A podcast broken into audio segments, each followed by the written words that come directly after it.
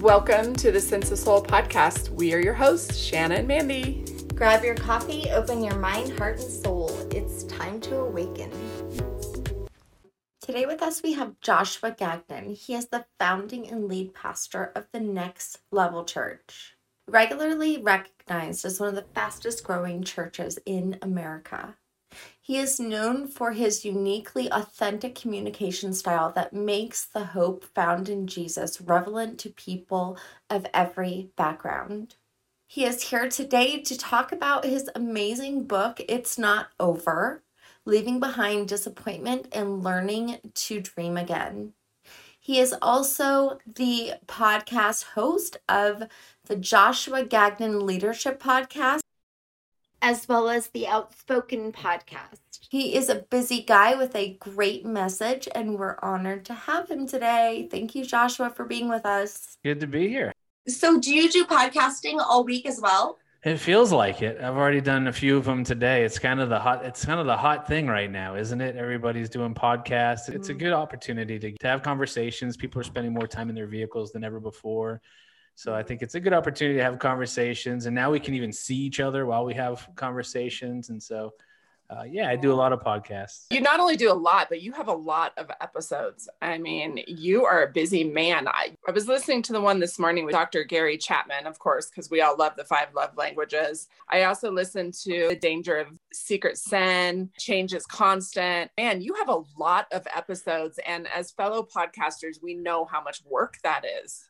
Yeah, I have a great team. So basically, often they'll just tell me to sit down. They'll put a mic in front of my face and ask me questions, and I just talk for a little bit. And they're like, "Okay, all right, we'll use that as a podcast." And so I have a great team that I'm I'm honored to be surrounded by. But I enjoy podcasting. Like I don't enjoy the fake podcasting. Like you know how yeah. you can kind of polish podcasting and kind of make it exactly what it was never supposed to be.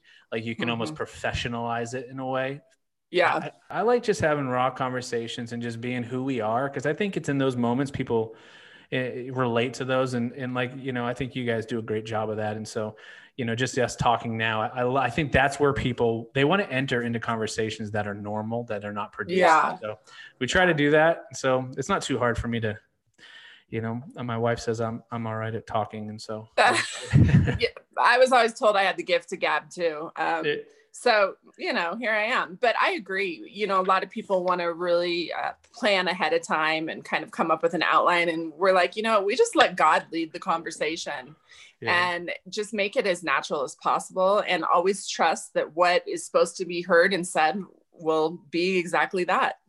Yeah absolutely. Yeah. i completely agree. When you were little did you always have dreams of being a pastor? No i had dreams of being a professional athlete which I was oh. able to play on some uh, some professional level athletics, and so that was you were a hoopster, right? Yeah, I did a little bit of hooping, and yeah. uh, the hula hoop, of course. You know, right? nice. yeah, so yeah, that was my dream. And so i played mm-hmm. sports sports sports sports sports. And uh, okay. my, my parents would went to church and i would go with them when i didn't have a game. Always had a, an understanding of god and always believed that there is a god. And i just couldn't wrap my mind around the fact that we just somehow just got here like ta-da. And that's just me. I don't put down people who feel different. Like you know i think the term pastor has gotten a lot of judgment rightfully so. I think a lot of times people with my title or my quote unquote profession don't have a, fair understanding that like I don't have to be right and I don't have to convince you that I'm right and you don't have to be wrong. We can just kind of do life together. But my belief has always been that yeah, there is a God. Um, growing up, I, I kind of held that loosely. Went off to college. I certainly wasn't a pastor in college, and then uh, got out of college and uh, played some basketball. And um, it's when I came home from school. My dad had gotten sick; he got in a tumor, and they said that um, they weren't sure if he would make it. By God's grace, he he's still with us. When I came home to help run his drywall company, and my mom said, "There's a there's a real pretty girl playing the piano at church. You want to go to church?" And I was like, "Sounds like sounds like God's there." so, so I, has, I, hadn't been to church in years. So oh my I, God, that is brilliant. There's so many parents out there that should yes. that. That's my mom. She's ghetto. I'm telling you, she knew exactly what to do in that moment. She like, so I went to, I walked in and uh, I ended up dating that girl for a few years. Didn't work out, but I did meet my now wife, Jennifer, at that same church. But while I was there, God used that relationship to really capture my heart. And I, I started kind of bouncing this question off my own heart. It was like, how could we start a church where people who didn't know if they believed in God and weren't sure about faith and even didn't believe in, in God, how can I start a church where people like that can come, sit down, and not feel judged, feel loved, feel cared for? How could we how could we start a church? How could, how could we do church in a way where everybody from every background with every thought could just come together and we didn't have to hate, we didn't have to convince, we could just be and figure out and, each person could figure and so we we started church 12 years ago with that in mind and then boom nice. i'm on podcasts wow i love that you know what you want to hear a funny story i'm not sure i've ever shared with anybody or well i've shared with people but maybe not our listeners you know in high school when they make you to pick your career for like your senior project and you have to you know write down what colleges you're going to go to and all these things I actually did mine on being a pastor. Wow, really? Yeah, mm-hmm. and this I, was in the 90s. So isn't that interesting? I did not know that about you, Shanna Banana. Yeah, I still have the paper and everything. I should read Why it. did you do it on that? Like, what was the driving force behind that? I, I knew I wanted to be a mother. That was one thing I always knew I wanted to be. And I just, I, re- I really enjoyed church at the time a lot. I was always trying to bring people to church. So I'd like that whole Holy Spirit feeling that would come over me. And so when other people would have that experience, be like, oh, did you feel that? Like, isn't that amazing? Right? Isn't that so cool? I, and I guarantee there's a lot of people, maybe even who are listening that were friends of mine then, who would totally remember that I was all about let's go to church group together, you guys. And my parents, well, they were Catholic. And I liked to go to like the fellowship church because I digged the music. and so I would ask my dad to bring me and drop me off at these random churches throughout high school. Yeah. Wow. So Josh went for the hot chick on the piano. You went for the cool music, and I went for the coffee bar. but guess what? Got our asses there, right? Yeah, we were, right? Yeah, you could you could have been asking your dad to drop you off a lot of places than churches around town. oh, don't worry. I was asking him to drop me off at the library a few times where I had a friend ready to pick me up and I wasn't at the library. but I did believe that God was forgiving. So there you go. oh my gosh. That's a great yeah. story, Shanna. I never knew that. I know. Don't yeah. don't tell too many people. we'll keep it we'll keep it quiet, just between us. Yeah. I was completely shocked at the fact that a few years ago when you thought about putting a book out, there was a publisher that told you you couldn't write. I mean, talk about a dream crusher. You know, what kept you going to fulfill this dream that you had? Yeah. I had an, I, you're, you're, talking, I had an agent reach out to me and, he, and the agent was like, listen, you're pastor in this big church. You communicate all the time. Why don't you write a book? Have you ever thought about it? I was like, yeah, of course I've thought about writing a book, you know, because as somebody who teaches all the time, nobody remembers what I say by lunchtime on Sunday. And so, like, you know, what I'll do is I'll put it on a book and my kids will at least remember it. And so uh, we went out to every major publisher and every major publisher said no. They said it was because I lived in New England, and we had most of our locations in the Northeast, and it's the least church region of the country. And they said, listen, nobody buys Christian books there. And so I was like, okay. Yeah, that felt pretty shattering. I remember uh, I was in the, I got in the shower. I was very emotional. I, my wife, I didn't even tell Jennifer for like a week or two uh, because I didn't want to feel like a failure. Because she kept asking me like, "How's it coming with the book?" And I'd kind of like just pretend I didn't hear it. But anyways, the kids going, you know, like you know, just kind of change the subject because I just didn't want to say, "Honey, like nobody wants me. And um, and so uh, a year later, I got an email from a guy named Alex Fields. He's actually in Colorado, uh, oh. a book agent. And Alex, and he's like, "Hey, have you ever thought right, about writing a book?" And when I saw that email, I was like, I was like, "Never! I don't even ever email me again." I was like, and I didn't get back to the email for a year. Um, because yeah. I didn't want to face that rejection and that pain yeah, again. I didn't you want felt to defeated. Yeah, I didn't want to have to deal with that. You ever had you get your hopes up, actually feel like something is from God, and like you feel like God's opening up mm. doors in your life, yeah. whether that's a relationship or a career or you name it. And you get your hopes up. You're like, this has to be God. This is gonna, and all of a sudden, every door shuts in your face, yeah. and you're left standing there feeling naked. You're like, what just happened? So I was super mad at God. I was like, like I was super mad, just thinking, like I didn't even go after a book deal. What in the world just happened? How did I get all these no's? You know, I already didn't feel good enough to write a book number one. I can't spell to save my life. Punctuation, I don't even know where to put it. Right. And so here I am stepping out on a limb and everybody denies me, rejects me. And so now I got to tell my wife. And then a year later, someone else says, Do you want to go back out on that limb again? And I was like, Hell no. I am not going out on that limb again. No way.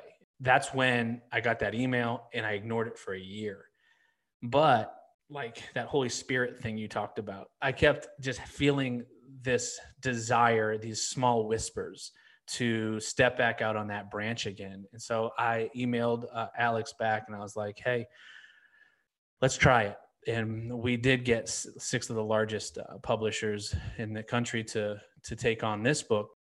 You know, if I can just keep rambling just for a second longer, one of the one of the things that I learned in that in that moment, is something that I wouldn't be able to even say this had I not gone through the no first, is we have to remember that God's delays are not God's denials. That so often in life we feel like if it doesn't happen right now, it's never going to happen. And what I learned in that season was there's some times in life where God is just doing more in me than he's doing through me, so that someday he can do more through me than I could ever imagine. And and sometimes in that valley, it's in that season of no, it's in that season of maybe even a divorce or that season of a, struggling in that addiction and not being able to overcome it that season where your marriage is just brutal and there's just negative words or or you're you've been let go from a dream job or that business you tried starting is failing or as a mom right you're like i don't even know how to raise these kids or as a dad you're like it's in those like valleys in life that we feel like god is most distant because we don't see a lot of good happening but it's in those valleys where i think we're shaped the most for the mountaintops. And so I, really do try to live with that perspective. I'm not like pie in the sky, like, oh, great, you know, I just lost my leg. This is awesome. What can I learn? Right. I feel pain and I understand that. However, I truly do believe that mountaintop experiences, like those moments we dream of, like getting six large book offers, those mountaintop experiences, you're defined for them in the valley experiences because that's where we're shaped. Like, I don't know about you guys, but like the worst relationships in my life have shaped me for the best ones that I have. I wasn't shaped in great moments. I'm often shaped in bad moments, and they shape me into a better person for the greater moments that are to come. And so, yeah, dealing with that rejection and that defeat. You know, that aligns perfectly with Sense of Soul because we always talk about how you can turn your pain into purpose. And we've had numerous guests on, and I would say maybe two out of the 75 guests we've had didn't have to get shaped through some sort of really horrific or challenging time in their life. I always have to remember when I am in that storm to throw my hands up and just say, I'm your student. What are you trying to teach me? Yeah. Yeah. And that was a struggle for me. I remember when I first got sober and went into the rooms of Alcoholics Anonymous and they told me I had to surrender. I was like, what in the heck does that even mean? Mm. Because that word has been twisted into something that it's truly not, that people think of it as like, for some reason, Braveheart movie always comes to my mind where the opposer is holding up the flag and surrendering and saying we're, we're defeated we're giving in we surrender we you know we're laying down our weapons what does surrender mean to you? I think the words surrender and sacrifice um, are probably tied together, right? We, in the word sacrifice for me is is giving up something you love for something you love even more. And so, you know, we're giving up control. So, like when you talk about, you know, an addiction per se, um, I'm giving up I'm giving up control when it comes to that area of my life for something I love more. I'm giving up something I love for something I love more. So that could be for somebody that's giving up a certain relationship that may be damaging a relationship they desire more or love more, or giving up a substance for the health and the wholeness that they love more, that hope that they love more. And so, you know, the truth is, is, is hasn't this year taught us all how to give up and surrender? If we've learned anything this year, it's, it's, it's that we don't have any control. I mean, mm-hmm. this pandemic stole all of our false sense of control, all of our false sense of security. And it taught us the reality is we're not in control, that, that we're all really needing to be in a position of complete surrender. Because the, the moment you feel like you have control, you're quickly reminded that can go away in a moment, in an instant. I think that this year taught us that. And yeah. so I know it taught that to me. Like I know Absolutely. if you were if you were to ask me like what's the one thing you learned this year? It was that I'm not in control. I'm not as important as I think I am. I'm not in control like I think I am. And yeah. at the end of the day, in my opinion, the only thing that's going to remain is my faith and my my hope in God. Because mm-hmm. ultimately, if God knows the end before the beginning, I can live in this season and still live with hope and, and faith. Yeah, absolutely. So your book is a lot about dreaming and not giving up on those dreams and trying to discover your purpose, which is totally something that I align with. I believe that a lot of times the world has like other expectations for us and sometimes we follow those instead of our passions and dreams feel like we're always brought back to that path in some mm. way mm. whether or not it's the exact title i mean i'm not a pastor but i do speak and i do help people and bring them to their purpose and mm. path mm. and all that stuff i support that so it's interesting i didn't become like something totally opposite of what i wanted to be when i was young yeah so is that kind of like what your book is about is is you know how to support the dreams and the passions that you have within to stay on that purpose. Yeah i think i think when it comes to dreams i think it's kind of twofold. I think the first thing we often think about when it comes to dreams and and really i tried to find a way to change the tagline the tagline's leaving behind disappointment and learning to dream again and i tried to convince the publishers to take the word dream out of it but they didn't want to and really? I yeah and i respect them because the word dream is a lot like the word love in today's culture. Like we love ice cream and then we love our kids right? It's like how do, you, do those how does that live in the same lane right? So right. The, the, word Good dream, point. the way the word dream's the same though. Like when you hear the word dream, it's kind of like, oh boy. Right. And so like I wanted to make sure that this book was twofold where we understand dreams can be like that career you're chasing after. Or a dream could simply be to overcome insecurity because you struggle deeply with it, right? So like there's some people, social media, right? It's been this hyped insecurity, right? You look at everybody else's highlight reel all day long and you can't help feel horrible about yourself. And so for me, like, what about the dream in our heart to look in the mirror and actually love who God created? Uh, what about the dream in our heart to actually find confidence and not compare ourselves to everybody else's highlight reel? And so I wanted to try to make this book about dreaming, but two different ways, like helping people understand dreams and hopes they align with one another. But when it comes to, you know, coming back to that plan, I do think that God gives us special gifts and special talents and whispers things into our heart. And you know, I listened to your story, right? And you talk about how you had like you had written a paper to be a pastor. I was already thinking when you were saying that, I was smiling because really the word pastor, I mean, that's kind of like so, you know, just cultural. The reality yeah. is you had a heart to help people. That was really the heart there, right? The heart was to love people and help people. And so that's what you're doing with this work that you're doing now, right? You want to help people and love people. Well, then shit, call me Pastor Shanna from Pastor. Sh- all right.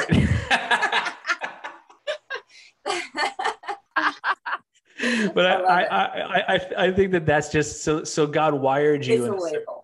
Yeah, God wired you exactly. God wired you in a certain way. I can remember in school, I was, uh, you know, I was an athlete, so you know, with the little kids, you know, you sit at a certain table, right? And then you had kids that would sometimes have to sit alone, unfortunately, because pe- kids are just cruel. And I can remember um, I had a little bit of influence back in, in school. And I can remember I would be the, the guy who I got like most athletic in the yearbook, blah, blah, blah. I would be the guy getting my lunch and I would always go over and sit with the person or the people who I got made fun. I never bullied, and I don't. I'm not boasting. I'm just telling my story. Like I never, it wasn't in my heart. Like I always, well, now I look at what I'm doing and it aligned with who God created me. And so you said, like, you kind of find yourself back there. You know, I believe um, not everybody does, but I, I, I live by the words of, of the Bible.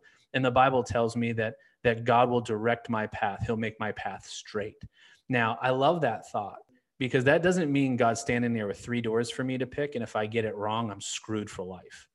No, if you read it and you understand the Bible, you can even walk down the wrong door and go down the wrong path. But a heart that desires to seek after God, God will align that path. And that's and that's what we're saying, right? We're saying like we're not we're not little kids with three doors and if we get it wrong we're screwed. We're not in our 30s and 40s and 50s you name it and we get it wrong we're screwed. No we have a god who can direct our path. He can make our path straight even when we mess it up. And and, and so i think that we've been given certain characteristics certain passions certain hopes certain things that that that break our heart. I always ask i, always ask people what breaks your heart? Like when you hear about maybe adoption like uh, what breaks your heart and when you answer that question, when you think of humanity and you answer the question, maybe it's racism, right? What breaks your heart? And when you answer that question, it really tells a lot about who you are. And I think that we should all be doing something in the lane that helps with whatever it is that breaks our heart because that's that's where God has wired our passion. And I, I don't think that that means it's a full-time job always, but if you like students and you're a lawyer, but the idea of students not having safe homes breaks your heart. Maybe you become a coach so you speak some actual truth into lives that aren't always hearing truth right? Like you can you can put it in any arena but i think we always have to be wise and know that god has wired us and out of all this world you and i have individual fingerprints. Like there's nobody with your fingerprints in the entire universe and there's nobody with your heart. And so the answer to your question is yes i think from from a young age all the way through life there are spokes that make up who we are. And I think it drives our passion. And I think a lot of people give up on that because it didn't become what they hoped it would soon enough. However, I think it'd be wise for us to continue to chase down what it is we're passionate about. I love that. I, yeah, me too. I freaking love that. I feel like sometimes we attach labels to ourselves so much, these worldly labels. So I always ask if you were to describe your soul, what would you say? I think the soul is my soul would be the unseen makeup of who I am. And so um, you can't see my soul per se, but my character, my values, uh, my integrity, my fears, my faith, my security, insecurity. I think that makes up my soul the unseen the unseen person uh, of who i am. The interesting thing about our soul is is nobody on in the universe not even our spouses truly understand the complexity of each of our souls that only we truly knew that know the health of it. Only we truly know uh, the values the convictions. Only we truly know what our soul has, has placed our faith in. And so uh, that would be my answer. Mm. Speaking off the cuff. Yeah. That was beautiful. And I also like when you said we all have our own fingerprint. I see mm. our souls the same way. Yeah, yeah, I completely agree. And I think I think we have to make sure that we manage our soul. We manage that unseen makeup of who we are. I think yeah. it's important that we manage it and that we we care for it well. I think in today's culture, our souls go so uncared for. Yes, yes, yes. That's what Sense of Soul is all about is getting a sense for your soul because we forget to teach our children that self-love and to get to know themselves. We're always looking for, you know, that happiness and that love outside of us when I believe God is in each one of us. So if you go within, then you're loving not only yourself but God. Yeah, I and I and I agree. And I think teaching people what damages the soul is as important to teaching them how to feed mm. the soul right? And so I'm a firm believer that social media and this clickbait world and this everybody holding a phone at all times is brutal for the soul. When you when you never take an opportunity to truly know who you are, how can you care for who you are? And I'm not sure we are raising up a culture of people that have any idea who they are because they don't break away from the image or the idolatry of following everybody else's life. You know, we mm-hmm. don't, when's the last time we've sat in silence for a minute, two minutes, three minutes and done nothing but just thought, just thought about who we were, how to, how to, how to become more healthy, how to trust, you know, how to trust God more, how to become more of the person that we believe God desires us to be, how to love our neighbor you know better like when is we don't we, we take no time to separate from the busyness of this western culture and we wonder why our souls are, are just desperate for an identity it's because we yeah. frankly we give it no we, we don't give our souls an opportunity to find its identity mm. you, i love that you that you represent someone who loves all I, i've definitely gathered that yeah. like you were inspired to write this book while you were sitting in a prison visiting a Yeah. friend. Yeah. Um, that's amazing. It's not like you thought of it while you were sitting in church. It, you you thought of it while you were sitting in a pretty dark, unhappy place. Can you talk about that? Yeah, my friend was actually uh, uh, had the other label of pastor. Uh, he had pastored a church for 20 years, and he made a horrible decision. Um, certainly a horrible decision. I think a lot of times in the church world, and, and, and the church is so bad at this, you know, screams that it's all about love, and it screams the name of Jesus, and we we pride ourselves, which which you know we should, or we find our identity in the fact that we believe that God came to earth um, I don't, I'm not saying every denomination, but largely the, the evangelical church believes that God came to earth and gave his life for us. And it was all an act of love. And yet when you look at the church and you would ask 10 people on the street today, is the church, does the church a, beacon of love? People would say, no, absolutely not. It's a beacon of hypocrites and judgment and and that must so break the heart of God that the very thing on earth that was supposed to represent him is the very thing on earth opposite of who he is. I was sitting in this prison. Everybody in this man's life swam downstream because of what he did. I swam upstream in love because I don't I don't believe even though some people make really stupid decisions and I can't understand them, I don't believe that makes them no longer worthy of love. And so I swam upstream and I was I was I was I was sitting in this room and I usually make, I don't usually, I often ask my staff to do prison visits because I don't want to go to prison. And I'm sitting in this room, I'm sitting in this room and I'm watching these prisoners come in one after the other. And I felt so sad. I was like, oh my gosh. And I don't know what they did. I'm sure it was so, I'm sure it was stupid, right? I get it.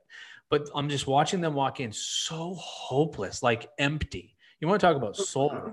just while looking in their eyes, like, and they'd go over to like these their family members, where it's a grandparent, or and they'd hug them, and and I I would just watch that, and I'd be like sick to my stomach. And so my friend comes walking in, and we talk for an hour and a half, two hours, whatever it is. And when I get up, I looked him in the eyes and I said, I just want you to know it's not over. And he looked back at me and goes, I don't. I don't the name of your book. yeah, he goes, I don't know if I believe that and I said, uh, and his eyes watered up, and I and he knows he can't cry in prison. I mean, you can't show that, you can't show that weakness. His eyes water up, and he turns.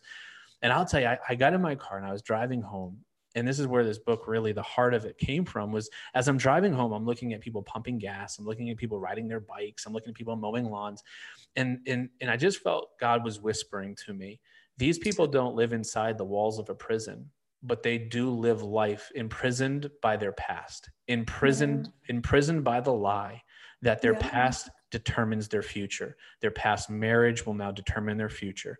Their past relationships will now de- like there. It's it's almost as if we walk through life with a shadow over our heads, and that shadow is everything that's happened in the past that condemns us to nothing great happening in the future. And as soon as you buy into that lie, as soon as you live in that place, you're forfeiting greater days. You're forfeiting those opportunities to live a life. And I believe personally that God desires for us to live a life and to live a life of abundance. And so as I'm driving home, my, my heart was just breaking because I was like, man, like get up, brush your teeth, go to work, come home, go to bed, get up, brush your teeth, go to work, and do it all depressed and do it all discouraged and Not do it living.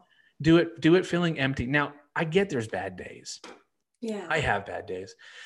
There are days where I'm like, I would like to go sit at an ocean, look at the water, and not talk to a soul mm-hmm. for what feels like forevermore. However, I do try to live not allowing my past to determine my future. And so that's where this book came from was that moment driving home and I thought what if I could write a book that spoke to how to fight against resistance, that spoke to how to get through these hard times, how to pray when you're feeling like God's not listening. How do we live this life underneath the shadow or that cloud of, of, of our worst moments? And yeah, so that's the uh, prison story. That's kind of where the book came from. You talk about resistance a lot. I love that word. Shanna and I talk about that word a lot. What do you talk about in your book about resistance? Yeah. Resistance is the recipe that a part of the recipe that comes along with every single dream. Uh, resistance is something we have to be willing to face. I always say, don't be afraid when you're facing resistance. Be afraid when there's no resistance. Because if you're not facing resistance, it means you're going the same way as the opposition. Right. And so resistance is part of what it is that we're going to face in this journey called life. It's funny, we look at relationships and, and we look at successful marriages and and we like to pretend that they just arrived there on accident. But there's been tons of resistance that that they had to fight through and face in order to get to where it is they are today. And it's it's understanding that that resistance is 100% going to be a part of your journey. So don't enter into any relationship don't enter into any um, hope for a career don't enter into anything outside of understanding that we're going to face resistance. That's just part of it. However we can overcome that resistance. It's it's like I go um, I go I go running, and when I hit a certain a certain mile, I want to quit. And if I fight through that mile, they call it like the runner's block. You can get to the other side, and and and you you you you run a couple more miles or whatever, and you wanted to quit two miles ago, and you ask yourself, you're like, well, how in the world did I even do that? It's because you were willing to fight through that moment when you wanted to quit. It, you were willing to you were willing to get to the other side of that, and and so you know it's just it's just being confident in the direction you're going and not being shocked when you're facing resistance but understanding resistance is part and and here's the thing too like resistance is what makes the story great. Like a story out your story is great because you just shared your the resistance but a story outside of even this book be like the, the way we started this conversation the resistance of getting all the no's like like we love the comeback story you know resistance resistance can also also make the story much greater I, I, I, I was hiking. There's a, I talk about this in the book. There's a mountain called Mount Washington in New England. and um, it's, it's the highest mountain on the Eastern coast. And I, I, I hiked it for the first time a few years ago. And I was going up to the top of it. I'm breathing like heavy. I'm like complaining i'm upset i'm frustrated you know climbing up this mountain. And i get to the i finally get to the top and you can drive up to the top of this mountain. And so when i finally get to the top everybody's getting out of their car they're walking over they're getting in front of the sign with their family like hugging them like i hate it you know? And and I, I i looked at them and i was so bitter. I was like you yeah. are just lazy and fat you know what I mean? Like, you know what I mean? They were all like Jack more than me, but I was like, whatever, look at me, I'm sweating, you know? And I felt like that it wasn't, it wasn't, it was, I didn't feel proud to be up there because I drove. I felt proud to be up there because I fought through the resistance. I fought yeah. through all of the excuses. I fought through all of the times I could have quit, all the times I could have called it, uh, called an out. And mm-hmm. I, I think that that's, that's the understanding. It's, it's similar to that hike where every decision, every dream we chase, it's going to come with the resistance of climbing a mountain. But when you get to the top, you're going to have that sense of accomplishment, not because you didn't face resistance, but because you didn't let resistance talk you out of what it was you really believed God wanted you to do or the direction you felt like God wanted you to lead. Mm, that's right. Gosh, no. You know what? There's this beautiful, so this is like hilarious, and I'm actually trying to find it, but I can't find it. I'll have to if I ever but find you, it. I'll you can find it. everything, Shanna. I know, but not on the fly right now, and I'm sick. And so, okay, there was. I was like, I got this bubble bath one time. Okay, like seriously, this is the bubble bath. and it's by philosophy. Okay. I'm not, I'm not, we don't work for some philosophy about it. I would definitely recommend it. it. Smells amazing. Or you can get that for your wife for a present. Like you can't go wrong but there's this one and it's called Begin Again. Okay. And on the front of this bubble bath is the most beautiful thing I have ever, ever in my life read. And hmm. I actually could not find it physically online. So I took word for word, put it on my Facebook, it's on our website somewhere. So maybe you need to go get some philosophy bubble bath. I was gonna say, like, I don't guess like you went in for a bubble bath and you found this moment in heaven. I don't know what happened. Like I, I no, okay. So the like you got to set that. You, I've got. Okay. I can't move on unless I can understand okay. what's going on. Like, So I feel like you had a moment. I feel like you went to heaven for a minute and got a bubble bath. Am I Wait, right? Wait, hold on, hold on. You want to know what else is funny, Shanna? Is that when you said philosophy, I totally forgot about that brand, and I'm like, wait, what philosophy are you talking about? I was thinking. philosophy. Philosophy is a brand, and on the front of each one of their products, they they write something. It could be a oh, recipe, oh, even. Okay but this specific one and it smells this is my favorite one and even smells good. I don't even know if they still make it because i don't work at i don't ever go shopping anymore really. But it says it's called begin again and they have this whole like poem under like written out on the front of the label of the bubble bath. Okay. Philosophy bubble bath okay but begin again begin, begin. again I think she she had a spiritual moment in her bubble bath thanks to philosophy. You never know where you're where you'll find God, right? Yeah, and what and if, and I don't if you, are you guys all right with them sponsoring this podcast? We'd yeah, be happy. Absolutely. they oh have great God. products. They really do. You've always loved their products. Oh, oh my God. no, but the thing is, is that I'm going to tell you this much. So I like you um, if I have an emotional connection to something or what makes me sad or, or actually triggers emotion, do you know that I can never ever actually get through that reading it out loud without crying? Really? Never. That's how touching it is to me. I mean, we're talking about a bubble bath, y'all. I mean, I'm. hey, you like? You should have oh probably went back there the next day for another bubble bath. oh my god, I love you, Shanna Banana. All right. I'm gonna have to get some. I wrote list. it down. Yeah, for real. Oh, and so it you, smells so good. There's one thing that I felt like we kind of disagreed on, and I wanted to talk to you about it. I love disagreeing. I, Let's do okay. this. Bring it. In, okay, I'm I'm gonna bring it. In AA, I'm taught that uh, expectations equal future resentment, so you should not have expectations. Okay. You mentioned um, on a podcast that you think it's okay to have expectations and you should have them, but they should be what's called unsurrender expectations. Can you talk about that? Yes. So, unsurrendered expectations uh, are expectations that we are unwilling to surrender to God.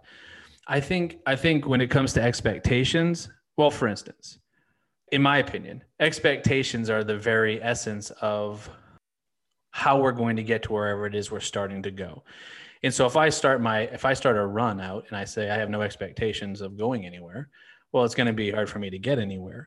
If I start a marriage out without the expectation of loving my wife and, and, and us caring for one another, then we're not going to. Expectations, in my opinion, kind of create the, the, the box. They kind of create the guardrail, per se, to which we live by. However, it's the unsurrendered expectations that create a lot of problems in our life. The expectations when we say something like, I'm going to have, I'm going to, I expect to get this job well i think that that's a pretty pretty a pretty tough place to live. But saying god i surrender my future to you and i hope to get this job but i'm going to surrender my expectations and understand that only i'm, I'm going to desire for your will i'm going to desire for your strength. I'm going to surrender my expectations meaning you can call an audible at any time. Here's where i'm heading but i'm going to surrender my expectations to you I think for me that that's that's a healthy level of expectation when I'm not in control of my expectations. Now, when a you said AA said that, explain what they what they meant by that. Just that if you have an expectation and it's not met, then you're gonna you're gonna be disappointed in yourself. So just not setting expectations at all. So for example, like if I have an expectation that everyone's going to come over on Christmas and that we're all going to, you know, sit down and the table's going to be pretty and everyone's going to just bow their heads and then we're going to have this beautiful dinner and then that's my expectation. Well what if you know at the beginning my six year old decides to take a handful of mashed potatoes and throw it at my son and the whole oh. dinner gets ruined and my dad and my mom start fighting well then i'm going to be pissed because i had this expectation that everything was going to go this certain way Mm. So just not having an expectation, just being present in the moment, letting it be, and then I won't feel that disappointment. Mm. Yeah, I think uh, that's one way of doing it. but I will be... tell you. but I will. I will say that it, it kind of always confused me. So I had to compartmentalize expectation versus a goal. Because okay. having a goal is one thing and having an expectation is another. Yeah. Do you think it's healthy to have expectations? So, like in a relationship with a spouse, do you have an expectation that they would be faithful? Um, yes, I do. Okay. Now, you can't control that though, right? No. So, my theory is expectations are okay. It's when we don't surrender them that we become owned by them. So, I expect my wife to be faithful. However, I surrender that expectation to God. And I say, mm-hmm. like, at the end of the day, God, that's my, I expect that from her. However, um, no matter what I face, I'm not going to live in that disappointment because I've surrendered that expectation to you. And so I think it's, I think we're saying the same. I sincerely do yes. think we're saying the same exact thing. I, I think too. it's just, I think it's just a little bit of wording. I, one of my biggest things I do with marriage counseling when I do it is literally a talk on expectations. And I'm like, okay, get together and let's talk about what expectations are because everybody says money is what causes divorce or this. I'll tell you the number one reason, number one reason for divorce is unmet expectations. You get married and you literally have no idea what the other person expects of you. And that's what creates tension. When I got married, I had all these expect- expectations for Jennifer. And I never talked about what I expected. And my expectations came from what my mom did for my dad. Right. I just was, I was born, I, I, was, I grew up in culture and I had this idea of what I expected my wife would be. And I just thought, that's just what it looked like. And then I mm-hmm. married Jennifer and she's like, I ain't your mama right? And so it's like, okay, yeah. fair, fair enough, right? Now we've got to reestablish our expectations. What you guys are talking about, I'm thinking the whole time about impermanence because I do believe that if you have expectations on someone, you are actually putting a limit, a limit on something, right? and so and how can you because we should all be growing so if you have an expectation of somebody or something then you're expecting it not to change. You talk about that in your book that change is inevitable, correct? Mm, absolutely. Yeah, I think change is, I say change is always constant. It, change is the one thing that remains constant. I think we have to always be willing to, to change. And I think we fear change. I know we fear change. We fear anything that's uncomfortable. I'm hoping that this year helped me deal with, uh, with this pandemic, that change is okay and being uncomfortable is okay. Yeah, absolutely. You didn't yeah, expect I, that bubble bath to rock your world like it did. No, absolutely. and it changed me. It changed me. It made me smell better. It brought tears to my eyes and warmed my heart. And I'm sharing it with you years later. I don't even know if it's still they make it. I couldn't find but, it. But you know, honestly, if you don't have attachments to things, which I see as the same thing as expectations. What does the word expectation mean to you? So it, it's almost like put you in a box in a way it feels um yeah well it's i feel like it's my judgment. Now i feel like if you're saying it for yourself like i have expectations of myself to do this and then i think it might be a little bit different. But if you're saying i expect this of you who am i? I'm not god. Like i wish there were expectations that we could have in our culture that were met. Like we should be able to yeah. expect there to be love. We should expect there to be mm, grace we should expect, we should be able to expect that our our neighbor is not going to judge us based on our religion or our race or or our background. Like I, fully agree with you. I think that unfair yeah. expectations or, or those unrealistic expectations. What if expectations get out of line when I'm trying to make you into the person I want you to be? Yeah, right. Instead um, of acceptance, acceptance, yeah. not expectations. Yeah. Hmm. You know what though? What does God expect from us? I think uh, there's there's certain things that God definitely, you know, we could say the greatest commandment of all is to love God, right? And that's the, and then he says the second is equal, love your neighbor as yourself. Like, so if we just yeah, go off the golden rules, go off the golden rule there, right? And, and just say, Hey, listen, yeah. love God and love others.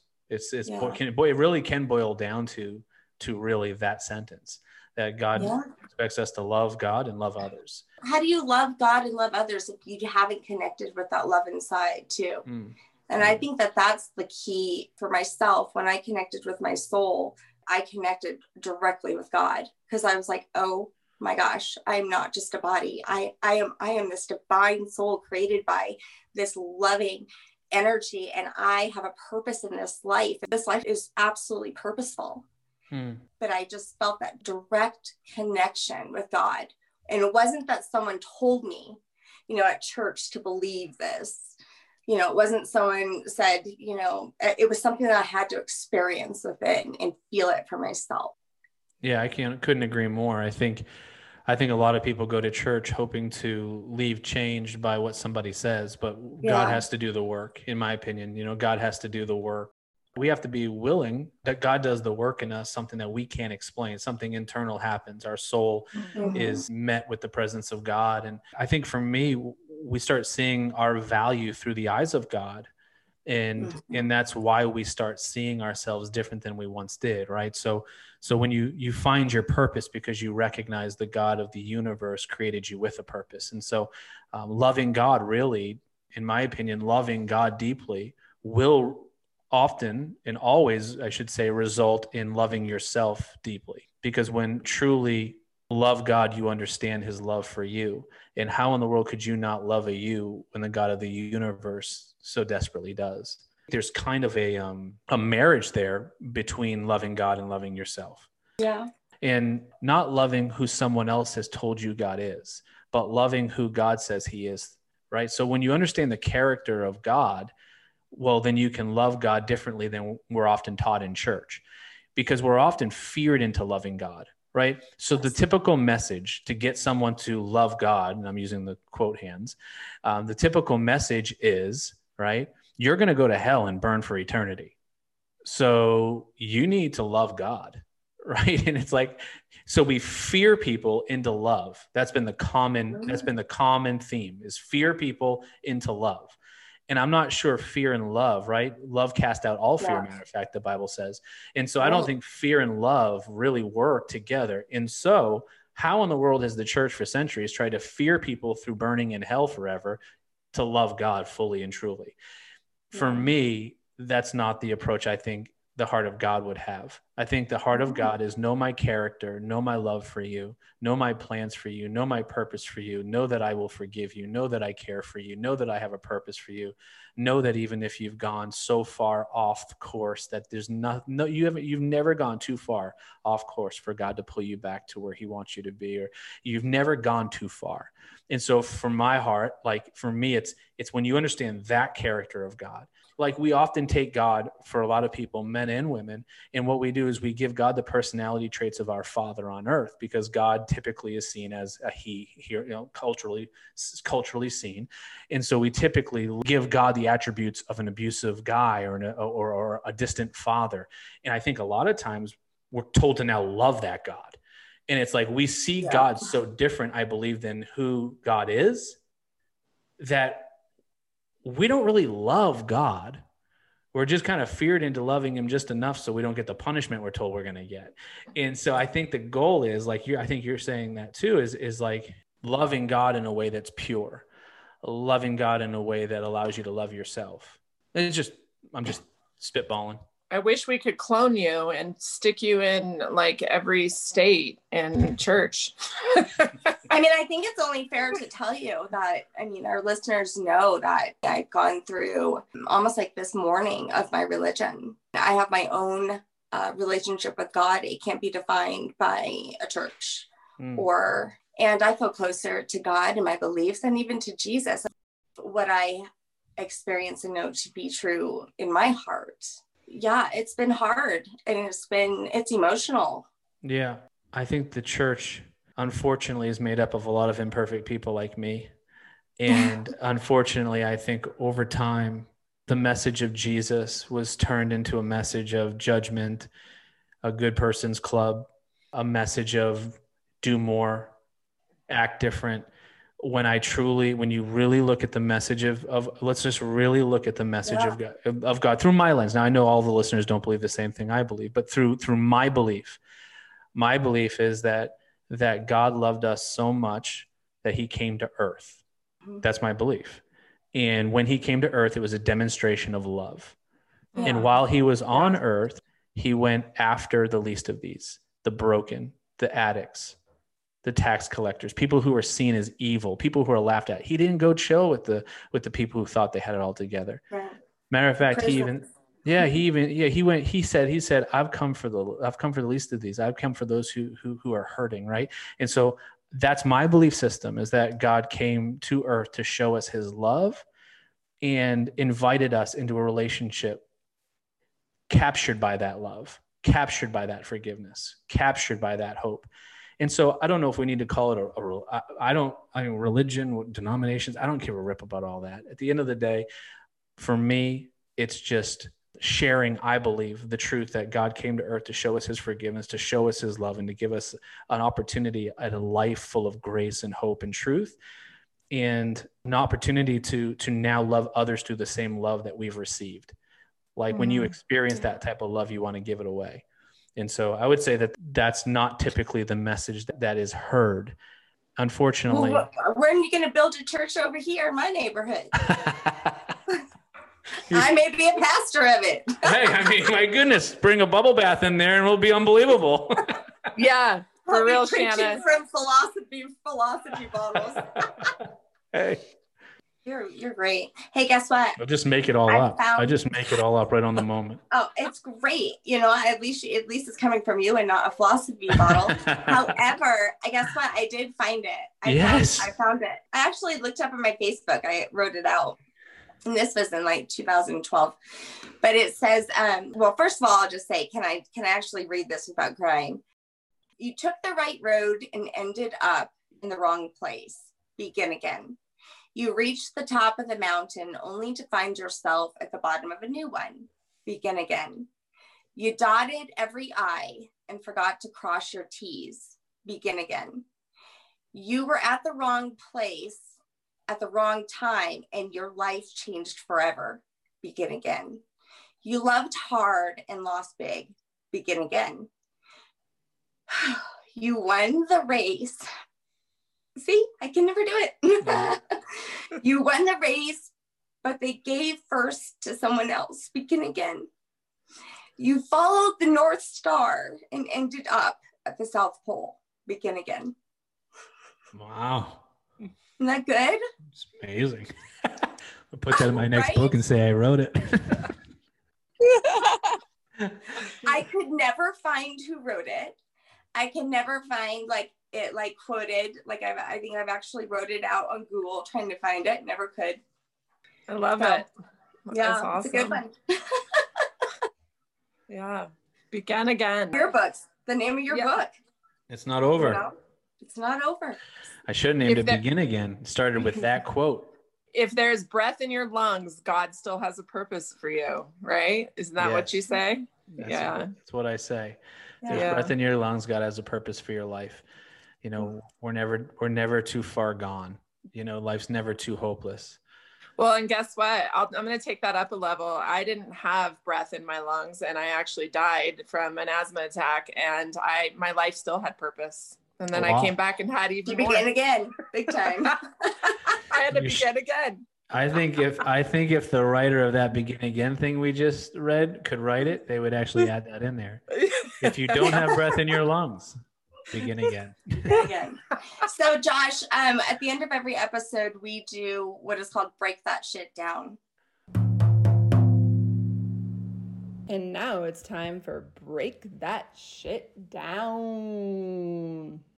I would say, going back to what we were talking about, I would kind of echo it again on God's not through that uh, it's not over. Even though I wrote the book, I would I, I, would say that God's not through. That God has a plan.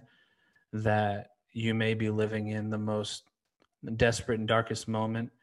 Uh, you may be living in a moment where you feel like you've tried to to to do all the right things, and yet you've landed in all the wrong places. Relationships don't look like you wish they would look. Life doesn't look like you wished it would look.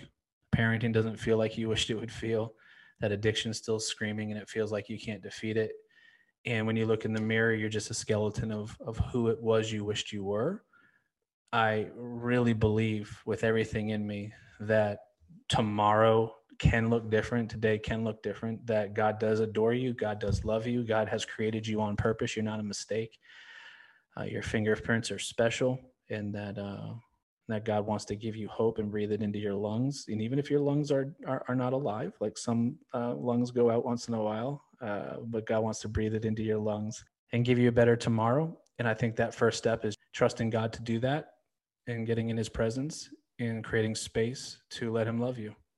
Hmm. Oh my gosh. Thank you this, so much, Josh.